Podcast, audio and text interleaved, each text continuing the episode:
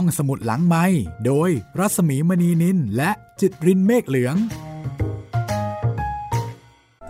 สวัสดีค่ะต้อนรับคุณผู้ฟังเข้าสู่รายการห้องสมุดหลังไมค์นะคะกลับมาเจอกันที่เก่าเวลาเดิมของเราปีนี้ยังคงเป็นเวลานี้ค่ะบ่ายโมงถึงบ่ายสองโมงแล้วก็หนึ่งทุ่มถึงสองทุ่มกับการสตรีมมิ่งออกอากาศทางเว็บไซต์ thaipbsradio.com รายการเรื่องเล่าจากหนังสือนำหนังสือดีๆมาอ่านมาเล่าให้คุณได้ฟังนะคะซึ่งคุณผู้ฟังก็สามารถที่จะฟังย้อนหลังแล้วก็ดาวน์โหลดได้ตามอัธยาศัยเป็นบริการของวิทยุไทย PBS ออนไลน์วิทยุข่าวสารสาระเพื่อสาธารณะและสังคมดิฉันรัศมีมณีนินก็รับหน้าที่ดูแลคุณอยู่ตรงนี้ค่ะถ้าต้องการที่จะติดต่อกับผู้จัดติดต่อได้ทาง Facebook บุคคลนะคะอันนี้เป็น Facebook ของผู้จัดที่รัศมีมณีนิน RASAMEMANENIL ค่ะถ้าเกิดว่าส่งคำขอเป็นเพื่อนไปแล้วรบกวนอินบ็อกซ์มาบอกกันสักนิดหนึ่งนะคะว่ามาจากรายการห้องสมุดหลังใหม่แต่ถ้าเกิดว่ามีปัญหาในเรื่องของการใช้งานก็สามารถที่จะแจ้งมาทางหน้าเว็บแห่งนี้ได้เลยนะคะเรื่องของการดาวน์โหลดเรื่องของการฟังสดตรงไหนติดขัดอย่างไรบอกได้เลยค่ะวันนี้มาถึงตอนที่26แล้วกระท่อมน้อยของลุงทอมงานเขียนของแฮร์เรียต บีเชอร์ สโตว์นะคะ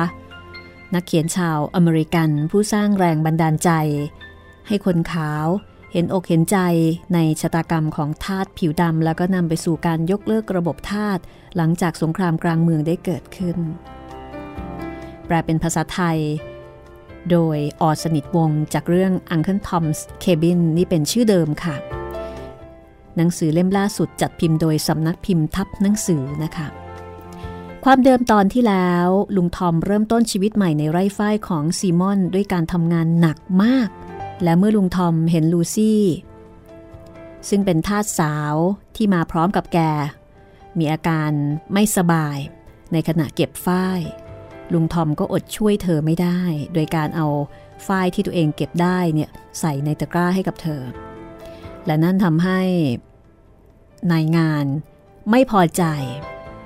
ไปฟ้องซีมอนลีกรีทำให้ลุงทอมถูกลงโทษด้วยการเฆี่ยนอย่างหนัก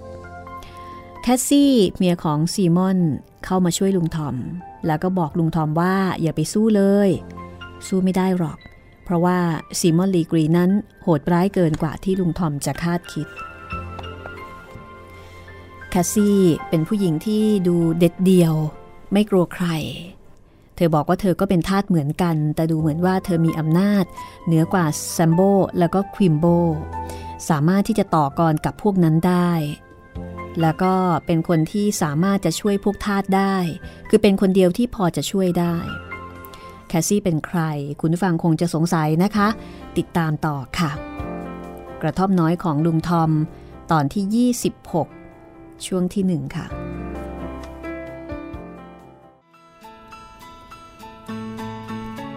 แคสซี่บอกว่าที่นี่นั้นโหดร้ายมากลุงทอมไม่มีวันชนะหรอกแล้วแคสซี่ก็ถามลุงทอมว่าทำไมลุงทอมถึงต้องยอมทนทุกข์ทรมานเพื่อที่จะช่วยเหลือทาสทุกๆคนจะหันกลับมาทำร้ายลุงทันทีถ้ามีโอกาสพวกเหล่านั้นเป็นคนต่ำช้าแล้วก็โหดร้ายทารุณต่อกันและกันมันไม่มีประโยชน์อะไรเลยนะที่ลุงจะไปช่วยเหลือเขาแล้วก็ต้องมาเจ็บตัวแบบนี้น่าสงสารทำไมพวกเขาถึงเป็นคนโหดร้ายถ้าผมยอมแพ้ผมก็ต้องมีจิตใจโหดร้ายตามพวกนั้นไปด้วยคุณนายครับผมต้องสูญเสียทุกสิ่งทุกอย่างในชีวิตไปหมดแล้วต้องจากลูกจากเมียจากบ้านจากนายที่มีใจเมตตากรุณาและท่านคงจะปล่อยผมให้เป็นอิสระถ้าท่านมีชีวิตต่อไปอีกเพียงแค่อาทิตย์เดียวผมต้องสูญเสียทุกสิ่งในโลกนี้เพราะฉะนั้นผมจะสูญเสียแผ่นดินสวรรค์ไปอีกไม่ได้ผมจะไม่ยอมเป็นคนชั่วร้ายแม้ว่าผมจะต้องสูญเสียทุกสิ่งแต่พระเจ้าไม่ทรงโปรดให้เราต้องรับโทษเพราะบาปผิดของคนอื่นพระองค์จะไม่ลงโทษเราถ้าเราถูกบังคับให้ทำผิดพ ระองค์จะลงโทษคนที่บังคับให้เราทำถูกแล้วแต่สิ่งนั้นไม่ได้ป้องกันเราให้พ้นจากความชั่วร้ายถ้าผมกลายเป็นคนโหดร้ายอย่างแซมโบและชั่วร้ายมากพอๆกับเขามันก็คงจะไม่แปลกอะไรที่จะเป็นแบบนั้นแต่สิ่งที่ผมกลัวก็คือการเป็นคนใจโหดร้ายจริงๆหญิงนั้นมองดูทอมอย่างตกใจราวกับว่ามีความคิดอะไรใหม่ๆเกิดขึ้นในสมองของเธอจริงอย่างที่ลุงพูดทุกอย่างแล้วนี่ฉันจะทำอย่างไรดีเธอซบหน้าลงกับพื้นด้วยความทุกข์ทรมานใจทั้งคู่นิ่งเงียบไปชั่วขณะคุณนายครับผมเห็นเขาโยนเสื้อไว้ตรงมุมห้องในกระเป๋าเสื้อมีพระคัมภีร์ของผมด้วยกรุณาหยิบให้ผมหน่อยเถอะครับแคสซี่ไปหยิบพระคัมภีร์ซึ่งเป็นสิ่งสำคัญในชีวิตมาให้กับลุงทอมแกเปิดหน้าที่มีข้อความตอนที่ขีดเอาไว้ด้วยเส้นดินสอหนักๆกล่าวถึงวาระที่สุดปลายแห่งชีวิตของพระองค์ผู้ทรงถูกโบยตีเพราะบาปผิดของพวกเขาแล้วทอมก็ขอร้องให้แคสซี่อ่านตอนนี้ให้เขาฟังแคสซี่หยิบพระคัมภีร์มาแล้วก็อ่านข้อความตอนนั้นด้วยน้ำเสียงแผ่วเบาขณะที่อ่านเธออ่านหยุดรีรอบางครั้งเสียงก็ขาดหายแล้วเธอก็หยุดอ่านทำสีหน้าเคร่งครึมเมื่ออ่านถึงข้อความตอนหนึ่งว่าโอ้พระบิดาเจ้าข้าขอทรงโปรดยกโทษให้เขาเพราะเขาไม่ทราบว่าเขาได้ทำอะไรเธอโยนหนังสือลงแล้วก็ซบหน้ากับผมเผ้าที่สยายรุงรังสะอื้นเสียงดังลุงทอมเองก็ร้องไห้ด้วยร้องไห้ด้วยกันทั้งคู่ลุงทอมพยายามที่จะบอกแคสซี่ให้ศรัทธาในพระเจ้าโดยบอกว่าแคสซี่นั้นมีฐานะสูงส่งกว่าเขาทุกอย่างแต่แคสซี่มีความเห็นว่าพระเจ้าอยู่คนละฝากฝั่งกับตนลุงทอมพยายามอธิบายว่าเพราะพระองค์ต้องการให้ลุงทอมและก็แคสซี่ถูกกดขี่ข่มเหงและต้องทนทุกข์ทรมานคุณนายเห็นแล้วว่าพระบุตรของพระองค์ต้องทนทุกข์ทรมานมากเพียงใดพระองค์ผู้เป็นพระมหากษัตริย์แห่งรัศมีภาพพวกเราซะอีกที่ไม่ได้ทนทุกข์ทรมานมากเท่าพระองค์พระเจ้าไม่ได้ทรงละลืมพวกเราถ้าเรายอมทนทุกข์ทรมานกับพระองค์เราก็จะได้ครอบครองในแผ่นดินสวรรค์กับพระองค์ตามที่พระคัมภีร์บอกไว้แต่ถ้าเราปฏิเสธพระองค์พระองค์ก็จะปฏิเสธเราด้วยบรรดาสาวกไม่ได้ทนทุกข์ทรมานเช่นเดียวกับพระองค์หรอกหรือพวกเขาเหล่านั้นถูกหินขว้างและถูกทรมานต่างๆนานาการที่เราต้องทนทุกข์ไม่ใช่สาเหตุที่ทำให้เราคิดว่าพระเจ้าทรงละทิ้งเราตรงกันข้ามเราควรจะยึดมั่นในพระองค์แล้วก็ไม่ยอมพ่ายแพ้ต่อความบาปคือยังไงลุงทอมก็ไม่ยอมพ่ายแพ้ต่อความชั่วร้ายในขณะที่แคสซี่ก็ตั้งคำถามว่าแล้วทำไมพระองค์ถึงปล่อยให้เราตกอยู่ในสถานที่ที่เราจะต้องพ่ายแพ้ต่อความบาปผมคิดว่าเราสามารถต่อสู้กับความผิดบาปได้พรุ่งนี้เช้าเขาก็จะมาเคี่ยนลุงอีกฉันเคยเห็นมาแล้วเขาจะบังคับให้ลุงเคี่ยนผู้หญิงน่าสงสารคนนั้นจนได้ข้าแต่พระเยซูขอโปรดให้ข้าพเจ้าได้รับชัยชนะด้วย ฉันได้ยินคำอธิษฐานแล้วก็เสียงร้องทุกข์แบบนี้มาก่อนแล้วแต่ในที่สุดก็ต้องยอมแพ้ทุกคนยังเหลือแต่เอมิลีนกับลุงทอมสองคนเท่านั้นที่ไม่ยอมทำตามความต้องการของลีกรีลุงต้องยอมแพ้เพราะว่าถ้าไม่อย่างนั้นลุงก็จะถูกทรมานจนตายลุงทอมบอกว่าถ้าเช่นนั้นผมก็ยอมตายแม้จะถูกทรมานจนตาย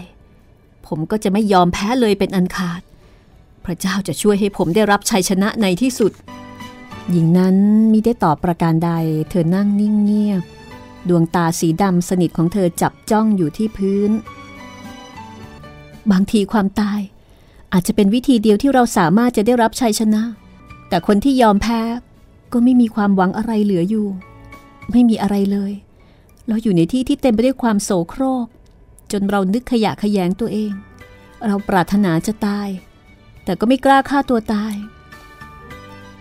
เด็กสาวคนนั้นมีอายุเท่าๆกับฉันในสมัยก่อนโน้นแต่ดูฉันเดี๋ยวนี้สิฉันเป็นยังไงบ้างฉันเคยเติบโตมาด้วยความหรูหราฟุ่มเฟือยฉันเคยเล่นอย่างสนุกสนาน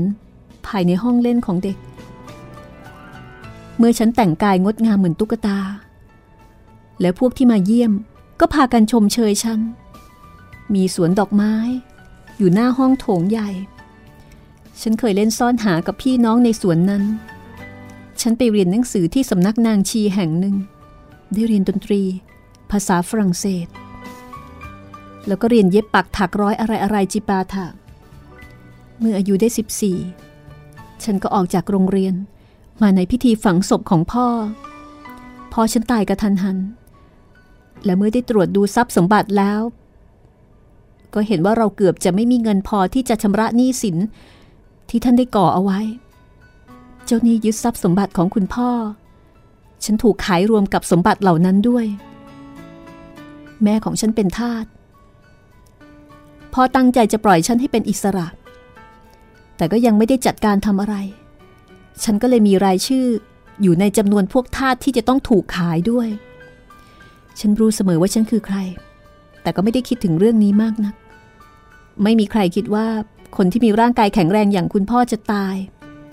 คุณพ่อป่วยเป็นอหิวาได้แค่4 ชั่วโมงก็ตายเป็นโรคอหิวาครั้งแรกที่เกิดขึ้นในเมืองนิวออร์ลีนส์รุ่งขึ้นจากวันงานศพของคุณพ่อภรรยาของคุณพ่อก็พาลูกๆกลับไปอยู่ที่ไร่ของพ่อเธอฉันคิดว่าเขาปฏิบัติต่อฉันอย่างแปลกประหลาดแต่ฉันก็ไม่รู้ว่าทำไมถึงเป็นแบบนั้นมีทนายความหนุ่มคนหนึ่งรับหน้าที่เป็นผู้จัดการมรดกของคุณพ่อ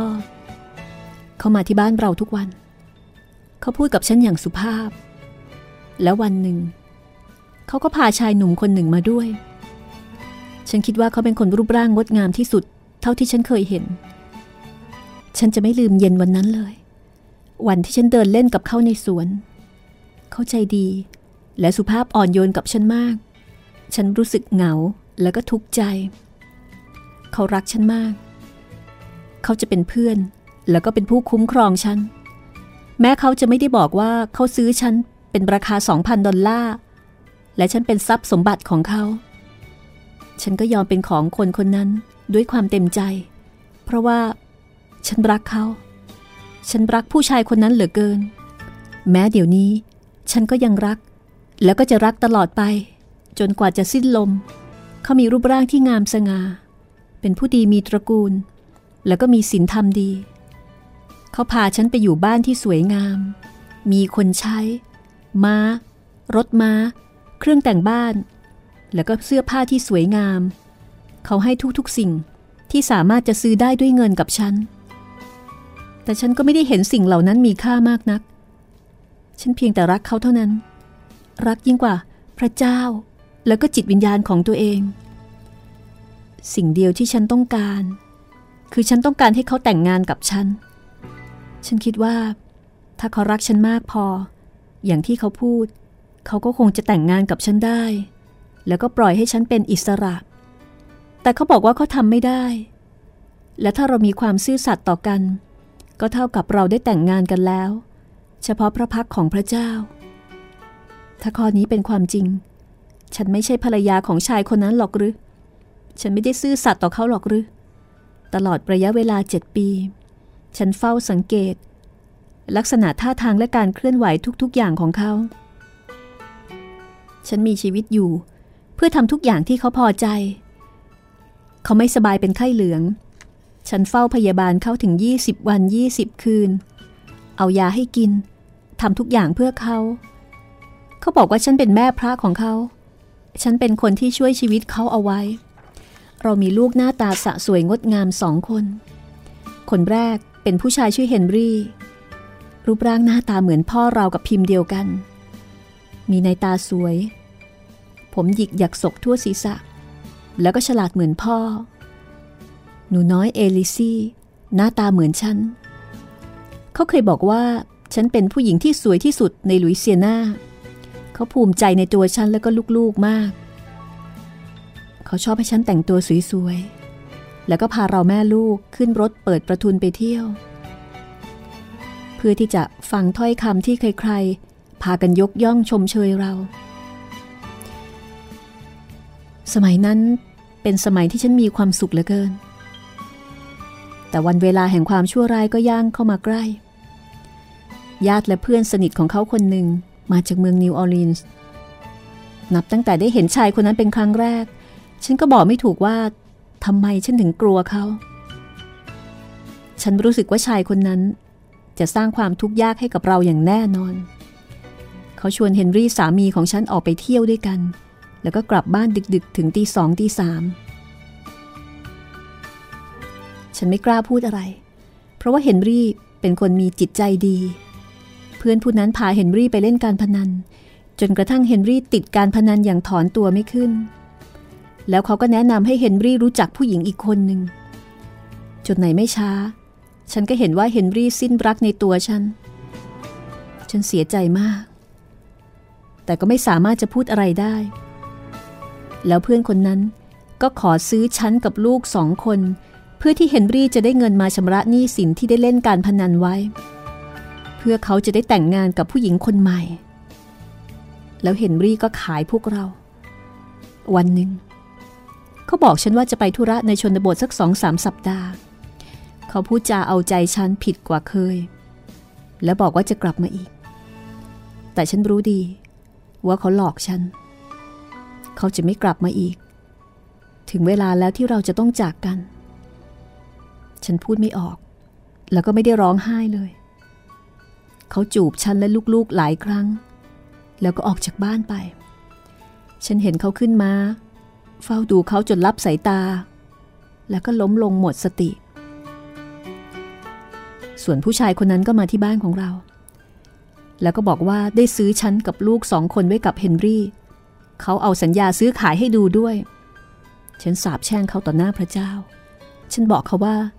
ฉันอยากตายเสียดีกว่าที่จะอยู่กับเขาแต่เขาบอกว่าตามใจเธอสิถ้าเธอไม่ทำตัวดีๆแล้วก็ฉันจะขายลูกเธอเสียทั้ง2 คน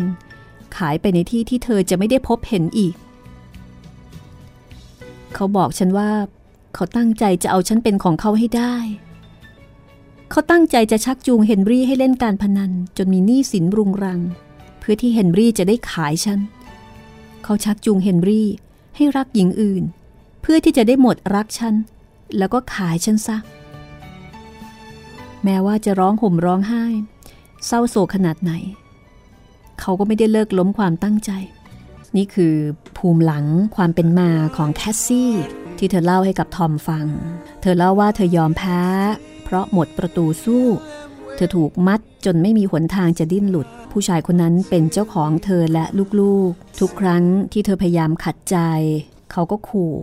ว่าเขาจะขายลูกเธอเอาลูกมาเป็นตัวต่อรองที่บังคับให้เธอต้องยอมทำตามความปรารถนาของเขาทุกอย่างแคสซี่ต้องทนอยู่กับผู้ชายคนนั้น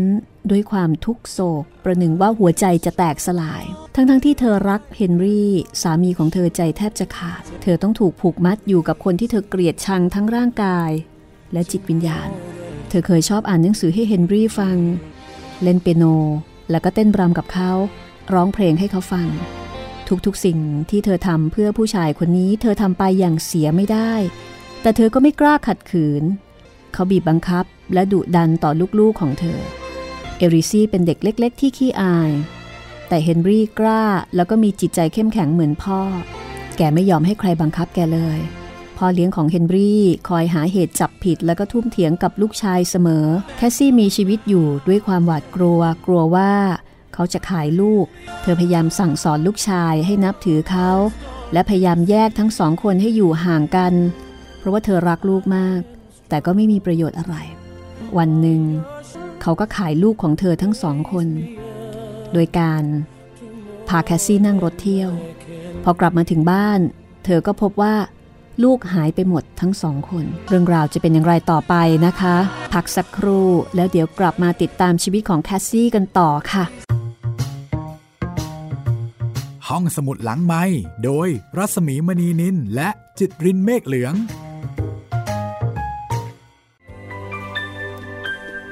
เข้าสู่ช่วงที่2ของตอนที่26นะคะเรื่องราวก็ทำให้เราได้รู้จักกับตัวละครมากขึ้นและตัวละครแต่ละตัวก็จะมีชะตาชีวิตที่แตกต่างรันทดเรียกว่ามีความรันทดแตกต่างกันไปแต่ความทุกข์ก็คงจะคล้ายๆกันคือทุกข์เหมือนกันเพียงแต่ว่าสาเหตุแห่งความทุกข์สาเหตุแห่งความชอกช้ำรันทดเนี่ยมันแตกต่างกันนะคะอย่างกรณีของแคสซี่ซึ่งดูเหมือนว่าเธอจะอยู่ในฐานะที่เหนือกว่าทาสโดยทั่วไปหน้าตาก็ดีดูเป็นคนมีอำนาจพอสมควรแต่ว่าพอเอาเข้าจริงๆนะคะชีวิตของเธอก็น่าสงสารทีเดียวค่ะลูกที่มีก็ถูกขายนี่คืออีกหนึ่งชีวิตที่ถูกกดขี่ข่มเหงจนแทบจะไม่มีสิทธิ์อะไรในตัวของตัวเองนะคะแคสซี่จะเกี่ยวข้องกับลุงทอมอย่างไรติดตามกันต่อค่ะกับตอนที่26กระท่อมน้อยของลุงทอม Uncle Tom's Cabin Harriet Beecher Stowe นะคะพิมพ์โดยสำนักพิมพ์ทับหนังสือแปลโดยอ.สนิทวงศ์ห้องสมุดหลังไมค์ www.thaipbsradio.com เล่าให้คุณได้ฟังนะคะถ้าพร้อมแล้วเราไปฟังกันต่อเลยค่ะว่าเรื่องราวของแคสซี่เป็นอย่างไรต่อหลังจากที่ลูกของเธอถูกขายไปเรียบร้อยแล้ว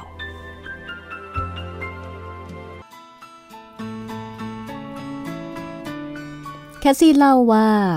เธอโกรธมากเพราะว่าลูกของเธอถูกขายไปและคนที่ขายไป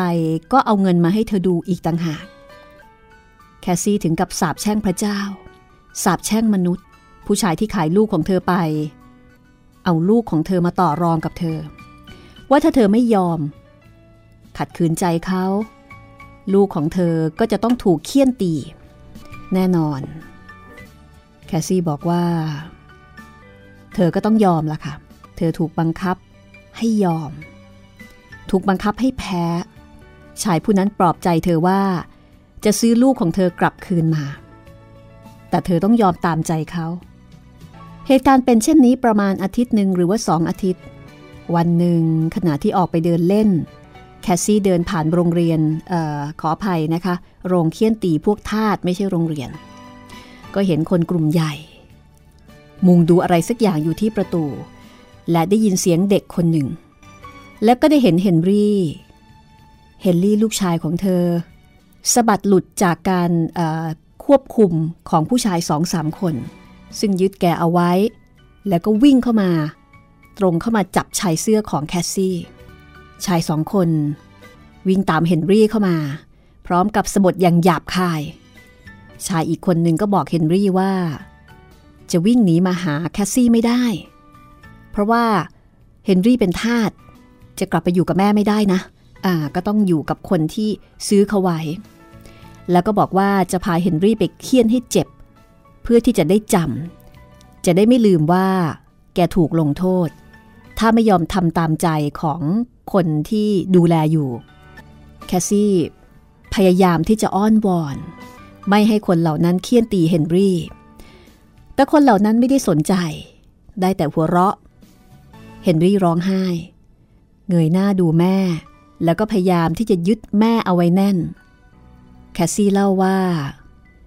เมื่อผู้ชายเหล่านั้นฉุดกระชากลากถูเฮนรี่ไปเฮนรี่ก็กระชากเสื้อของเธอติดมือคือกระชากเสื้อของแม่เนี่ยขาดติดมือไปด้วยครึ่งตัวคือเห็นภาพเลยทีเดียวนะคะเห็นภาพของการยื้อยุดฉุดกระชากกับการที่เด็กคนหนึ่งเมื่อได้เห็นหน้าแม่ก็ดีใจแล้วก็ยึดแม่เป็นที่พึ่งพยายามที่จะแบบยึดแม่เอาไว้ให้แม่นี่ปกป้องคุ้มครอง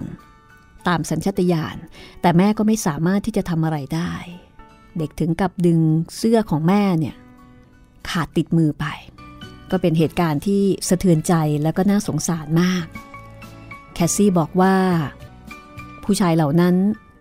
อุ้มเฮนรี่ไปทั้งที่เฮนรี่ส่งเสียงร้องเรียกแคสซี่ไม่ขาดปากว่าแม่จ๋าแม่จ๋าช่วยหนูด้วยมีชายคนหนึ่งซึ่งยืนอยู่ที่นั่นแล้วก็ดูเหมือนว่าจะสงสาร เห็นใจทั้งแม่ทั้งลูกแคสซี่ก็บอกกับผู้ชายคนนั้นว่า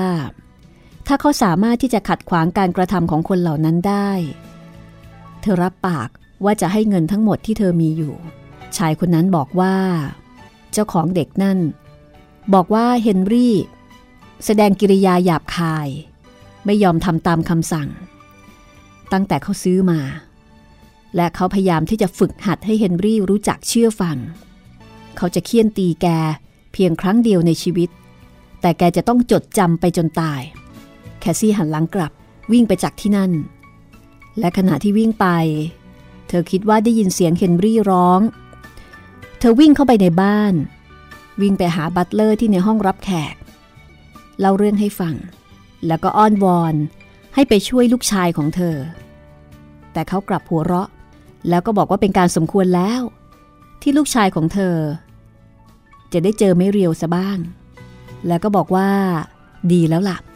เฮนรี่จะต้องได้รับการฝึกหัดอบรมโดยวิธีนั้นยิ่งอบรมได้เท่าไหร่ก็ยิ่งดีตอนนั้นเลือดในตัวของฉันเดือดพร่านฉันรู้สึกว่าหัวหมุนติ้วไปหมดรู้สึกวิงเวียนแล้วก็โกรธจนแทบจะเป็นบ้าฉันจำได้ว่าเห็นมีดชายธงเล่มใหญ่วางอยู่บนโต๊ะฉันฉวยมีดนั้นมาแล้วก็โถมเข้าแทงเขาเต็มกำลังจากนั้นทุกสิ่งมันก็มืดมิดตาพร่ามองไม่เห็นอะไรฉันหมดสติไปแล้วก็ไม่รู้สึกตัวอยู่หลายวันเมื่อฟื้นขึ้นมาฉันอยู่ในห้องที่สะอาดสะอ้านแต่ไม่ใช่ห้องของฉันมีผู้หญิงนิโกรแก่ๆคนหนึ่งคอยดูแลพยาบาลฉันหมอมาตรวจอาการฉันทุกวันฉันได้รับการรักษาพยาบาลอย่างดีแต่ต่อมาตอนหลังฉันก็ทราบว่าชายใจร้ายคนนั้นไปแล้วก็ทิ้งฉันไว้ที่บ้านเพื่อเขาจะได้ขายฉันต่อไปเพราะเหตุนี้แหละฉันจึงได้รับความเอาใจใส่เป็นอย่างดีจริงๆแล้วฉันไม่อยากจะหายแต่เคราะห์ร้ายอาการไข้ของฉันก็หายไปฉันกลับแข็งแรงอีกในที่สุดพอฉันลุกขึ้นได้เขาก็ให้ฉันแต่งตัวสวยทุกวันพวกผู้ชายที่เคยมายืนสูบบุหรี่ยืนดูฉันแล้วก็ถามอะไรๆจากนั้นก็ต่อรองราคาค่าตัวฉันมีท่าทางเศร้าแล้วก็เงียบจนไม่มีใครต้องการแต่เขาก็ขู่ว่าจะเฆี่ยนฉัน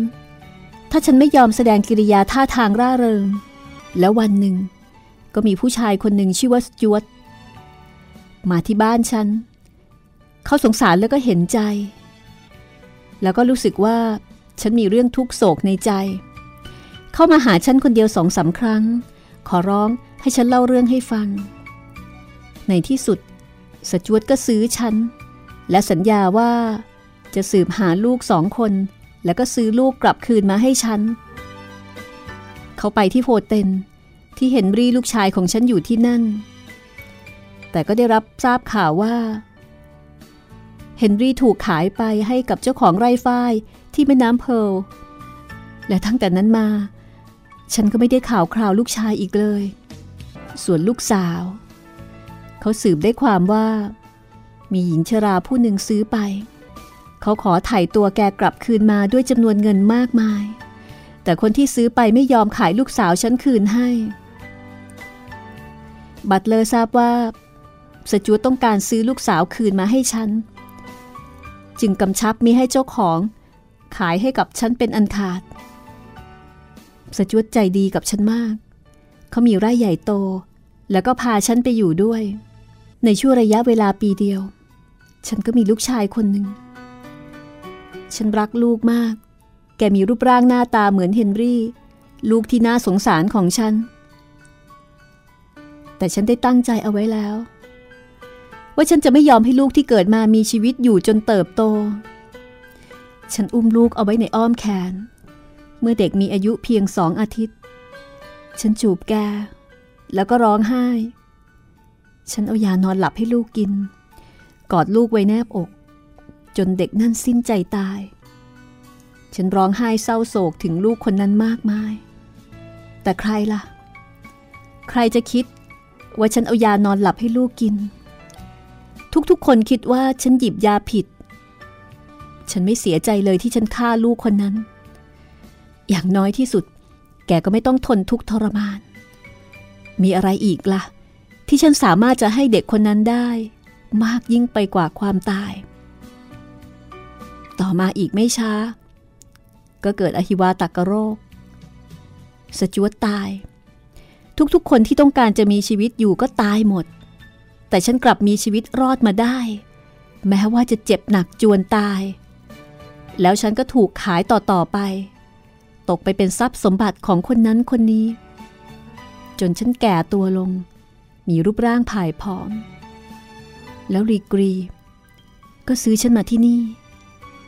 เขาพาฉันมาที่นี่และฉันก็อยู่เรื่อยมาได้5 ปีแล้วแคสซี่หยุดเล่าเธอเล่าเรื่องด้วยความเศร้าบางครั้งดูเหมือนว่าเธอพูดกับลุงทอมแต่บางครั้งดูเหมือนว่าเธอรำพึงรำพันกับตัวเองเรื่องเล่าของเธอทำให้ลุงทอมลืมความเจ็บปวดไปชั่วขณะในขณะที่เธอเดินกลับไปกลับมาอย่างกระสับกระส่ายผมยาวสีดำของเธอสยายอยู่รอบบ่าในขณะที่เคลื่อนไหวไปมา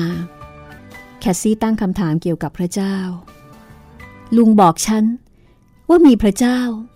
พระเจ้าซึ่งทอดพระเนตรดูแล้วก็เห็นทุกๆสิ่งบางทีอาจจะเป็นอย่างที่ลุงว่าก็ได้พวกนางชีที่โรงเรียนเคยบอกฉันว่าสักวันหนึ่งจะถึงวันพิพากษาครั้งสุดท้ายแล้วเราจะเข้าใจทุกๆสิ่งได้ถ้าเช่นนั้นแล้วพระเจ้าจะไม่ทรงแก้แค้นแทนเราหรือพวกคนใจร้ายพวกนั้นไม่เคยรับรู้หรอกว่าเราต้องทนทุกข์ทรมานเพียงใดเขาไม่รู้หรอกว่าลูกๆของเราต้องทนทุกข์ทรมานขนาดไหนเขาคิดว่าสิ่งนี้เป็นเพียงสิ่งเล็กน้อยเวลาที่กลุ้มใจมากๆฉันเคยเดินออกไปตามถนนในเมืองแล้วก็อยากจะให้ตึกรามบ้านช่องมันพังลงมาทับฉันตายและในวันพิพากษานั้นฉันจะยืนอยู่ต่อหน้าพระผู้เป็นเจ้าแล้วก็เป็นพยานถึงคนเหล่านั้นคนที่ทำให้ฉันกับลูกๆต้องถึงซึ่งความพินาศทั้งทางร่างกายและจิตวิญญาณแคสซี่บอกว่าจริงๆแล้วเมื่อตอนเด็กๆเธอเป็นคนเคร่งครัดในศาสนาด้วยซ้ำเธอเคยรักพระเจ้าเคยอธิษฐานแต่เดี๋ยวนี้เธอรู้สึกว่าชีวิตนี้ไม่มีอะไรเหลือเหมือนกับคนที่ถูกผีหาซาตานติดตามรบกวนทั้งกลางวันกลางคืนมันชักชวนให้เธอทำในสิ่งที่ชั่วร้ายทุกๆวันซึ่งสักวันหนึ่งเธอจะต้องทำจริงๆแคสซี่พูดแล้วก็กำไม้กำมือแน่นดวงตาสีดำสนิทมีประกายดุเดือดเหมือนกับในตาของคนวิกลจริตสักวันหนึ่งฉันจะส่งเจ้าลีกรีไปลงนรกถึงเขาจะเอาฉันไปเผาทั้งเป็นฉันก็ไม่กลัวแคสซี่พูดแล้วก็หัวเราะเสียงดังจากนั้นก็ร้องไห้สะอึกสะอื้นทุ่มตัวลงบนพื้นห้องครู่เดียวเธอก็ลุกขึ้นยืนระงับสติอารมณ์ให้เป็นปกติแล้วก็หันมาถามลุงทอมว่าต้องการความช่วยเหลืออะไรอีกหรือเปล่าลุงจะดื่มน้ำอีกไหมลุงทอมดื่มน้ำแล้วก็มองดูแคสซี่ด้วยความสงสารคุณนายครับผมอยากให้คุณนายไปหาพระองค์ผู้สามารถประทานน้ำแห่งชีวิตให้แก่คุณนายได้พระองค์ผู้ซึ่งคุณนายอ่านให้ผมฟังในพระคัมภีร์พระเยซูตอนเด็กๆฉันเคยเห็นรูปพระเยซูเหนือแท่นบูชาแต่พระองค์ไม่ได้อยู่ที่นี่ที่นี่ไม่มีอะไรนอกจากความผิดบาปและความทุกข์ทรมานอย่างไม่มีที่สิ้นสุดแคสซี่เอามือทาบลงบนซวงอกแล้วระบายลมหายใจราวกับจะปลดเปลื้องความทุกข์ที่สั่งสมอยู่ในใจทอมทำปากขมุบขมิบราวกับจะพูดอะไรอีกแต่แล้วเธอก็ยกมือห้ามก่อนที่จะบอกว่าอย่าพูดอะไรอีกเลยลุงทอมหลับซะบ้างถ้าหลับได้เธอวางขวดน้ำเอาไว้ในที่ที่ลุงทอมสามารถจะเอื้อมถึงและเธอก็จัดอะไรอีกเล็กน้อยเพื่อช่วยให้ลุงทอมรู้สึกสบายขึ้นจากนั้นแคสซี่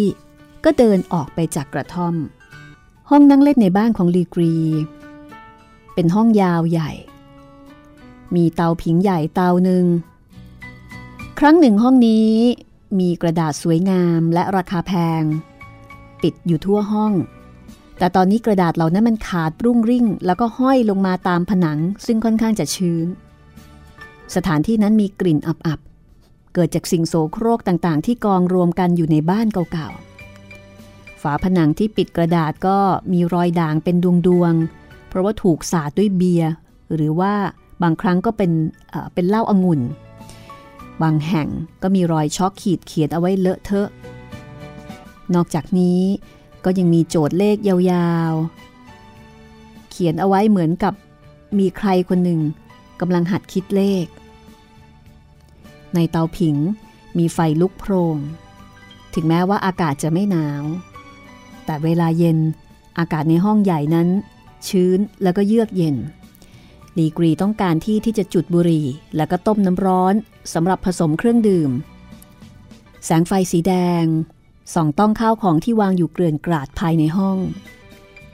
ซึ่งมีอานม้าสายบังเหียนแส้ขี่ม้าเสื้อคลุม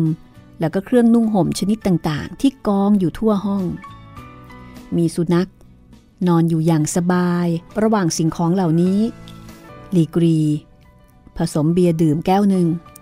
รินน้ำร้อนจากกาน้ำที่มีรอยร้าวแล้วก็บ่นพึมพำบอกว่าแซมโบก่อเรื่องเดือดร้อนอีกแล้วเฮ้ออันที่จริงเราไม่ควรจะปล่อยให้มันเตะแล้วก็เคี่ยนตีทอมเลยแกคงจะทำงานไม่ได้อีกตั้งอาทิตย์ตอนนี้งานก็กำลังเร่งซะด้วยฝ่ายก็กำลังจะแก่ในขณะที่ลีกรีกำลังบ่นพึมพำอยู่กับตัวเองคือกินเหล้าไปแล้วก็บ่นไปกินเบียร์นะคะก็มีเสียงหนึ่งดังขึ้นเบื้องหลังเก้าอี้ว่าสมน้ำหน้าคราวนี้เดือดร้อนสินะอ๋อกลับมาแล้วหรือนางตัวดีก็กลับมาแล้วนะสิแล้วก็มาเพื่อจะทำอะไรตามใจชอบด้วยโกหกฉันเห็นจะต้องปราบพยศหล่อนสักทีระวังตัวดีๆหน่อยหรือถ้าเกิดไม่อย่างนั้นก็ลงไปอยู่กับพวกทาสกินอาหารแล้วก็ทำงานอย่างเดียวกับคนพวกนั้นไปเลยฉันยินดีที่จะอยู่ในโพรงที่สกปรกโสมมที่สุดรวมกับพวกทาสดีกว่าที่จะอยู่ใต้ฝ่าเท้าของท่านแต่เธอก็ต้องยอมอยู่ใต้ฝ่าเท้าของฉันตลอดมาไม่ใช่หรือเธออยู่ได้อย่างสุขสบายแม้ว่าจะอยู่ใต้อำนาจของฉันมานั่งตักฉันเถอะที่รักแล้วฟังเหตุผลของฉันบ้างลีกรีจับข้อมือของแคสซี่เอาไว้แคสซี่ตาเป็นประกายระวังหน่อยนะซีมอนลีกรีท่านกลัวฉันซีมอนแล้วก็มีสาเหตุที่จะต้องกลัวด้วยแต่ระวังดีๆล่ะเพราะว่าเดี๋ยวนี้ซาตานได้เข้าสิงในตัวฉันซะแล้วเธอก็กระซิบถ้อยคำสุดท้ายที่ริมหูของลีกรีอย่างเยาะเย้ยออกไปให้พ้นฉันเชื่อทีเดียวว่าเธอมีผีสิงอยู่จริงๆแคสซี่นี่เธอจะเป็นเพื่อนกับฉันเหมือนเช่นเคยไม่ได้หรือไงเหมือนเช่นเคยเหรอแคสซี่พูดแล้วก็หยุดพูดครู่หนึ่งความรู้สึกรุนแรงที่เกิดขึ้นในใจทำให้เธอต้องนิ่งเงียบถ้าจะว่าไปแล้วแคสซี่มีอิทธิพลเหนือลีกรีอยู่เสมอเช่นเดียวกับที่ผู้หญิงผู้มีความรู้สึกรุนแรงมีอิทธิพลเหนือผู้ชายที่โหดร้ายทารุณที่สุด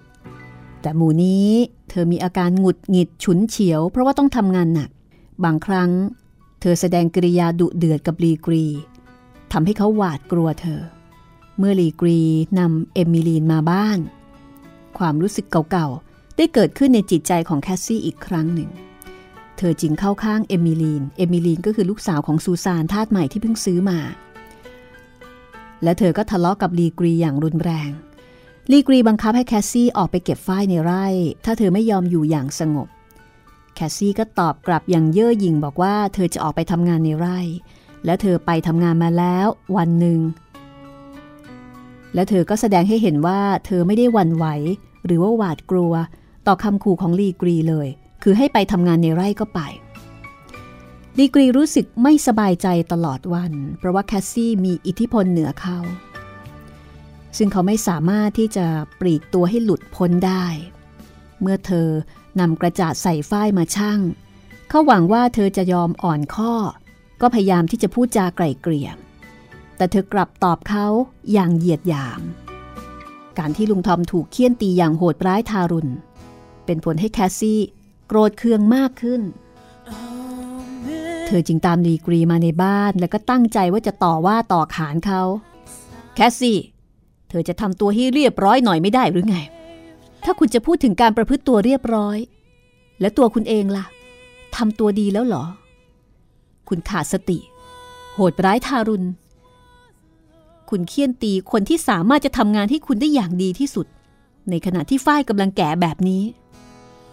ก็จริงของเธอฉันออกจะโง่ไปหน่อยที่ปล่อยให้เกิดเรื่องเดือดร้อนแบบนี้ขึ้นแต่เมื่อแซมโบ้ตั้งใจจะฝึกหัดอบรมทอมสมัยเขาก็ต้องทำจริงๆฉันหวังว่าคุณคงไม่อบรมให้ลุงทอมเป็นคนใจร้ายอย่างคุณหรอกนะอย่างฉันน่ะเหรอทำไมฉันจะไม่ทำแบบนั้นเล่าแคสซี่ทอมเป็นนิโกรคนแรกที่กล้าดีมาตีฝีปากกับฉันฉันจะหักกระดูกทุกๆท่อนในตัวมันแล้วก็จะบังคับให้มันยอมแพ้จนได้ทันใดนั้นประตูห้องเปิดออกแซมโบ้เดินเข้ามาข้างในพร้อมกับห่อกระดาษในมือถืออะไรมาล่ะแซมโบ้เครื่องรางครับนายเครื่องรางอะไรของแกสิ่งที่พวกนิโกรได้มาจากแม่มดครับสำหรับป้องกันไม่ให้เจ็บเวลาถูกเฆี่ยนทอมเอาเชือกสีดำผูกไว้รอบคอลีกรีเป็นคนถือโชคลางเช่นเดียวกับพวกที่โหดร้ายปราศจากศีลธรรมโดยทั่วไปเขารับห่อกระดาษมาแก้ออกดูอย่างไม่สบายใจและเขาก็พบเหรียญดอลลาร์ทำด้วยเงินอันหนึ่งหล่นลงมาจากห่อกระดาษกับปลอยผมยาวงามผมซึ่งพันรอบนิ้วของลีกรีราวกับสิ่งมีชีวิตสิ่งนี้จริงๆคืออะไรกันแน่คิดว่าคุณผู้ฟังคงจะพอเดาได้นะคะคือค้นมาได้จากตัวของทอมเอาละค่ะเรื่องราวจะเป็นอย่างไรต่อไปติดตามได้ตอนหน้าตอนที่ 27 Uncle Tom's Cabin กระท่อมน้อยของลุงทอมสวัสดีค่ะห้องสมุดหลังไมค์โดยรัศมีมณีนินและจิตรินเมฆเหลือง